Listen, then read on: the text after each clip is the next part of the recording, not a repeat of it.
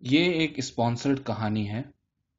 ہم اس کے لیے ادبی دنیا کے سامعین کی طرف سے اپنے اسپانسر کے شکر گزار ہیں۔ اگر آپ بھی ادبی دنیا کے کاموں کو پسند کرتے ہیں، تو نیچے دی ہوئی اکاؤنٹ ڈیٹیلز کے ذریعے ہماری مدد کر سکتے ہیں۔ شکریہ۔ بینک کا منیم۔ مورس لیول۔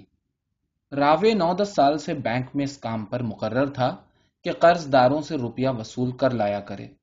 وہ اپنے فرائض نہایت خوش اسلوبی سے سر انجام دیتا۔ اس سے کبھی کسی قسم کی وجہ شکایت پیدا نہ ہوئی تھی۔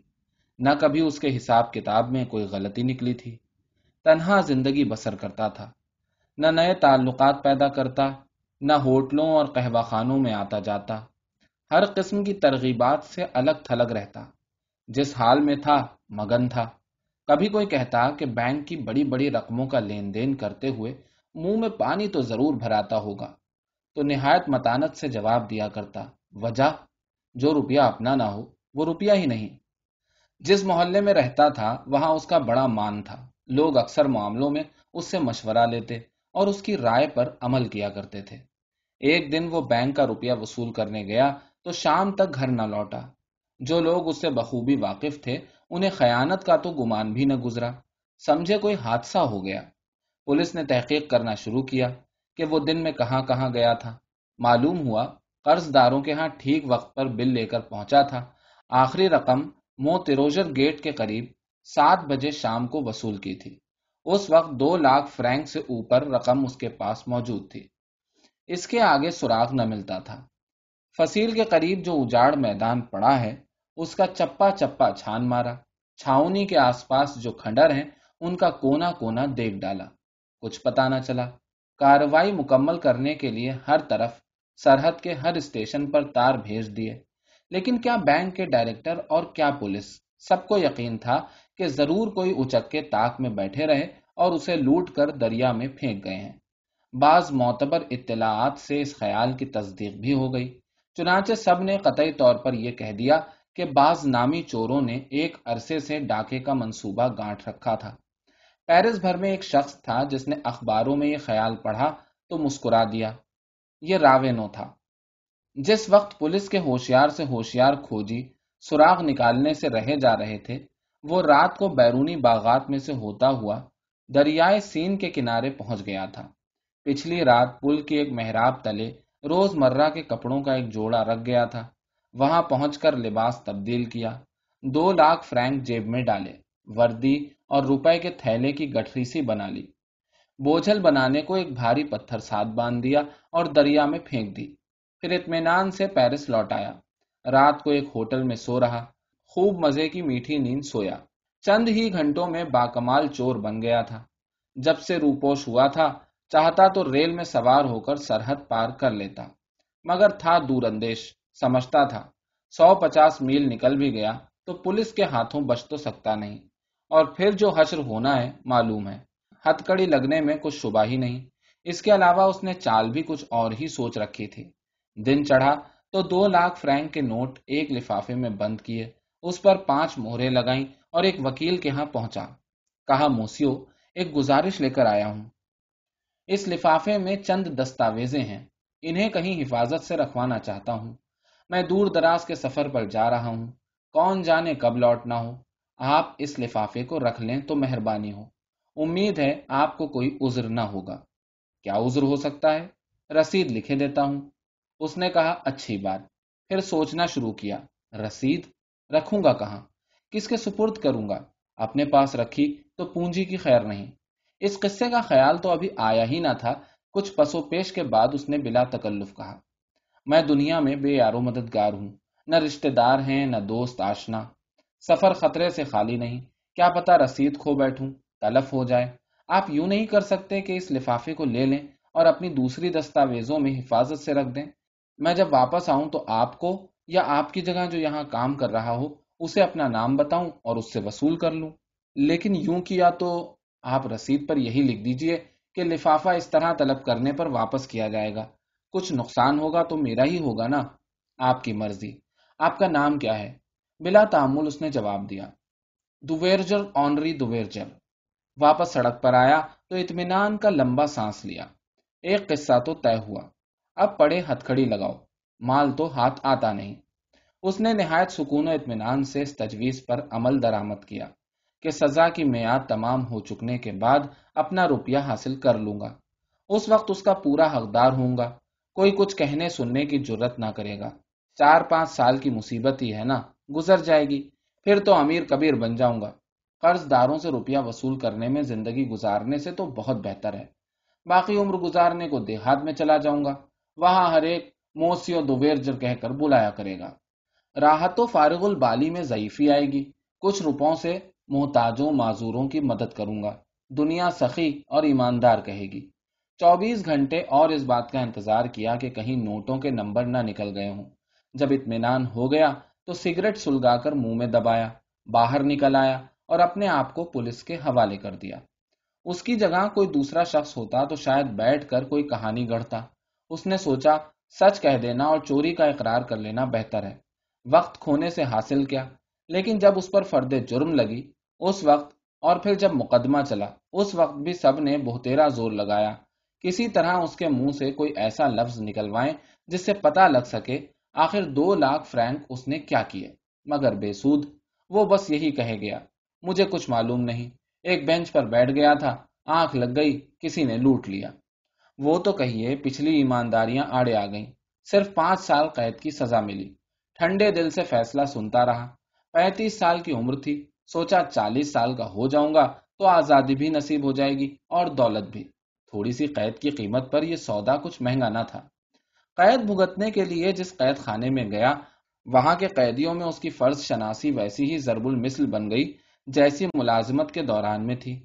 قید کی مدت دھیرے دھیرے گزر رہی تھی۔ بے فکری اور صبر و شکر سے گزار رہا تھا۔ بس خیال تھا تو اپنی صحت کا۔ آخر کار رہائی کا دن آن پہنچا۔ جیل والوں کے پاس اس کی جو چند چیزیں امانت کے طور پر رکھی تھی انہوں نے حوالے کی۔ جیل سے نکلا تو بس ایک ہی خیال دماغ میں گھوم رہا تھا۔ وکیل کے ہاں پہنچو۔ جا رہا تھا اور سوچ رہا تھا، وہاں کیا گزرے گی؟ پہنچوں گا، ملازم آراستہ پیراستہ دفتر میں لے جائے گا۔ وکیل کو میں کیا یاد رہا ہوں گا؟ اینک لگائے گھور گھور کر دیکھے گا، اچھی خاصی مدت گزر گئی ہے۔ عمر ڈھل چکی، مصیبتوں نے چہرہ بدل ڈالا۔ وکیل بھلا کہاں پہچان سکے گا؟ ہاں ہاں ویسے ہی ملاقات دلچسپ رہتی۔ وکیل کی بھول سے لطف دوبالا ہو جائے گا۔ فرمائیے موسیو، کیسے تشریف لانا ہوا؟ پانچ سال ہوئے، میں نے آپ کے پاس ایک امانت رکھوائی تھی، وہ لینے آیا ہوں۔ کون سی امانت؟ کس نام سے رکھوائی تھی؟ کس نام سے؟ موسیو۔ راوے تو رک گیا، یکلخت کچھ منہ ہی منہ میں کہنے لگا، ارے واہ، یاد نہیں آتا، کیا نام بتایا تھا؟ دماغ پر طرح طرح سے زور دیا۔ کچھ نہیں، بینچ رکھی تھی، اس پر بیٹھ گیا۔ ہاتھوں کے توتے اڑے جا رہے تھے۔ دل کو ڈھارس دلائی، اپنے آپ کو سمجھانے لگا۔ گھبرانے کی کیا بات ہے؟ دل جمعی سے سوچو، موسیو موسیو اچھا بھلا پہلا حرف کیا تھا؟ گھنٹے بھر تک فکر میں کھویا ہوا بیٹھا رہا حافظے سے بہتیرا کام لینا چاہا۔ خیال ہی خیال میں ادھر ادھر بہت ہاتھ پیر مارے۔ شاید کوئی ایسی بات یاد آ جائے جس سے نام کا سراغ مل سکے، لیکن بے سود نام جیسے اس کی نظروں کے سامنے اس کے ارد گرد ناچ رہا ہے۔ حرف اچھل اچھل کر سامنے آتے نظر پڑتے ہیں۔ لفظ غائب ہو جاتا ہے۔ بار بار ایسا معلوم ہوتا یاد آ گیا۔ آنکھوں کے سامنے لکھا ہے، زبان پر موجود ہے۔ نہ، پہلے پہلے تو کچھ جھنجھلا کر رہ جاتا۔ رفتہ رفتہ ناکامی کا احساس تیز ہوتا گیا۔ نشتر سا بن گیا، جو گویا دل میں اترا جا رہا تھا۔ دل ملائے دیتا تھا۔ کمر پر گرم گرم لہریں سی دوڑ رہی تھیں۔ ازلات سکڑے جاتے تھے۔ اطمینان سے بیٹھنا دوبھر ہو گیا۔ ہاتھوں کی انگلیاں مڑنی شروع ہوئی زور سے مٹھی بند کر لی۔ خشک ہوٹوں میں دانت گاڑ دیے۔ کبھی بے اختیار چاہتا رو دے، کبھی ولولا اٹھتا کسی سے لڑ پڑے۔ جتنی کوشش کرتا کہ توجہ کو سمیٹ سماٹ کر ایک جگہ جمع کرے، اتنا ہی نام زیادہ دور جاتا ہوا معلوم ہوتا۔ زمین پر زور زور سے پاؤں مارے، اٹھ کھڑا ہوا۔ آخر بلند آواز سے بولا، اب اس پریشانی سے کیا حاصل؟ یوں تو نام یاد آتا بھی ہوگا تو بھول جاؤں گا۔ خیال چھوڑ دیا تو خود بخود یاد آ جائے گا۔ مگر جس چیز نے دل اور دماغ کو گھیر رکھا ہو اس سے اتنی آسانی سے پیچھا نہیں چھڑایا جا سکتا۔ راہ چلتوں کے چہروں پر توجہ کرنی چاہیے دکانوں کی کھڑکیوں میں چیزیں دیکھ کر تھم گیا۔ بازاروں کے شور و غل پر کان لگائے۔ لیکن جب کچھ سن رہا ہوتا تو بغیر سنے۔ کچھ دیکھ رہا ہوتا تو بغیر نظر آئے۔ وہ عظیم سوال بدستور ہاتھ دھو کر پیچھے پڑا ہوا تھا۔ موسیو موسیو، رات پڑ گئی۔ گلی کوچے سنسان ہو گئے۔ تھکن سے چور چور ہو رہا تھا۔ ایک ہوٹل میں چلا گیا۔ ایک کمرہ لے لیا۔ اسی طرح تمام کپڑے پہنے پہنائے بستر پر پڑا رہا۔ گھنٹوں دماغ کا دفتر الٹ پلٹ کرتا رہا۔ صبح کے قریب نیند آ گئی۔ آنکھ کھلی تو دن اچھا خاصا چڑھ چکا تھا۔ طبیعت شگفتہ تھی۔ بڑے مزے میں انگڑائی لی، لیکن پلک جھپکتے میں پھر اسی خیال نے دماغ میں پنجے گاڑ دیے۔ موسیو موسیو، دماغ کرب میں تو مبتلا تھا ہی۔ کوڑ پر کھاج، ایک نیا احساس پیدا ہوا۔ ڈر۔ یہ ڈر کہ کیا پتا یہ نام کبھی یاد ہی نہ آئے۔ اٹھ کھڑا ہوا، باہر نکل گیا۔ جدھر منہ اٹھا، ادھر چل دیا۔ گھنٹوں یوں ہی پھرتا رہا۔ وکیل کے مکان کے گرد چکر لگایا کیا اگلی رات آ گئی۔ دونوں ہاتھوں میں اپنا سر پکڑ کر درد بھری آواز میں بولا، میرا سر پھر جائے گا۔ اب ایک بھیانک خیال نے اس کے دماغ پر قابو پا لیا۔ میرے پاس دو لاکھ فرینک نوٹوں میں ہیں۔ بے ایمانی سے ہی آئے صحیح؟ ہیں تو میرے، اور میں انہیں لے نہیں سکتا؟ ان کے پیچھے پانچ سال کی قید بھگتی اور اب انہیں چھو بھی نہیں سکتا۔ نوٹ میری راہ تک رہے ہیں۔ ایک لفظ، صرف ایک لفظ جو یاد نہیں آتا، مجھ میں اور ان میں دیوار بن گیا ہے۔ اس دیوار کو میں پھلانگ نہیں سکتا۔ ایسا معلوم ہوتا تھا، ہوش حواس قابو سے نکلے جا رہے ہیں۔ مٹھیاں بھینچ کر زور زور سے سر پر ماری۔ شرابیوں کی طرح لڑکھڑا کر لیمپ کے کھمبے سے ٹکر کھائی۔ راستہ چلنے کی پٹری سے نیچے اتر گیا۔ اب یہ صورت نہ رہی تھی۔ کہ سوال نے دماغ کو گھیر رکھا ہو۔ اب تو یہ سوال اس کی تمام ہستی میں، اس کے دماغ میں، اس کے گوشت پوست تک میں ایک جنون بن کر سما گیا تھا۔ یقین ہو گیا تھا۔ اب نام کبھی یاد نہ آئے گا۔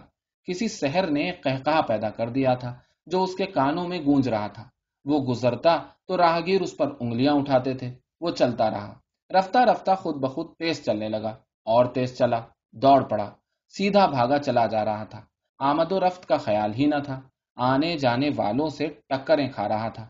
چاہتا تھا ٹکر کھا کر گر پڑوں، روندا جاؤں، دنیا سے میرا نشان مٹ جائے۔ موسیو موسیو، پاس ہی سامنے سین بہ رہا تھا۔ اس کے سبزی مائل گدلے پانی پر چمکتے تاروں کا عکس پڑ رہا تھا۔ اس نے سسکیاں بھر کر کہا، موسیو آئے رے، وہ میرا نام، میرے خدا، وہ نام۔ گھاٹ کی سیڑھیاں اتر کر دریا کے کنارے پر چلا گیا، اوندھا لیٹ گیا۔ سرک کر این کنارے پر پہنچا کہ پانی سے ہاتھ منہ ٹھنڈا کرے۔ سانس پھول رہا تھا۔ دریا کا پانی اسے کھینچ رہا تھا۔ اس کی گرم آنکھوں کو کھینچ رہا تھا۔ اس کے کانوں کو، اس کے تمام جسم کو کھینچ رہا تھا۔ اسے ایسا معلوم ہوا جیسے میں پھسل رہا ہوں۔ کنارے کی ڈھلان پر سنبھل نہ سکا۔ گر پڑا۔ اچانک ٹھنڈے یخ پانی میں گرنے سے آساب میں سنسنی سی دوڑ گئی۔ بہتری کشمکش کی، ہاتھ پاؤں مارے، پانی میں سے سر نکالا، نیچے چلا گیا۔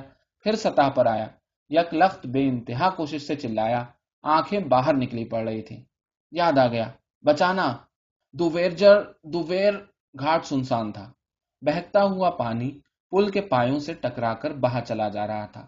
اس سناٹے میں پل کی اندھیری محراب میں گونج نے نام کو دوہرایا دریا دھیرے دھیرے جیسے اٹھتا اور گر پڑتا تھا۔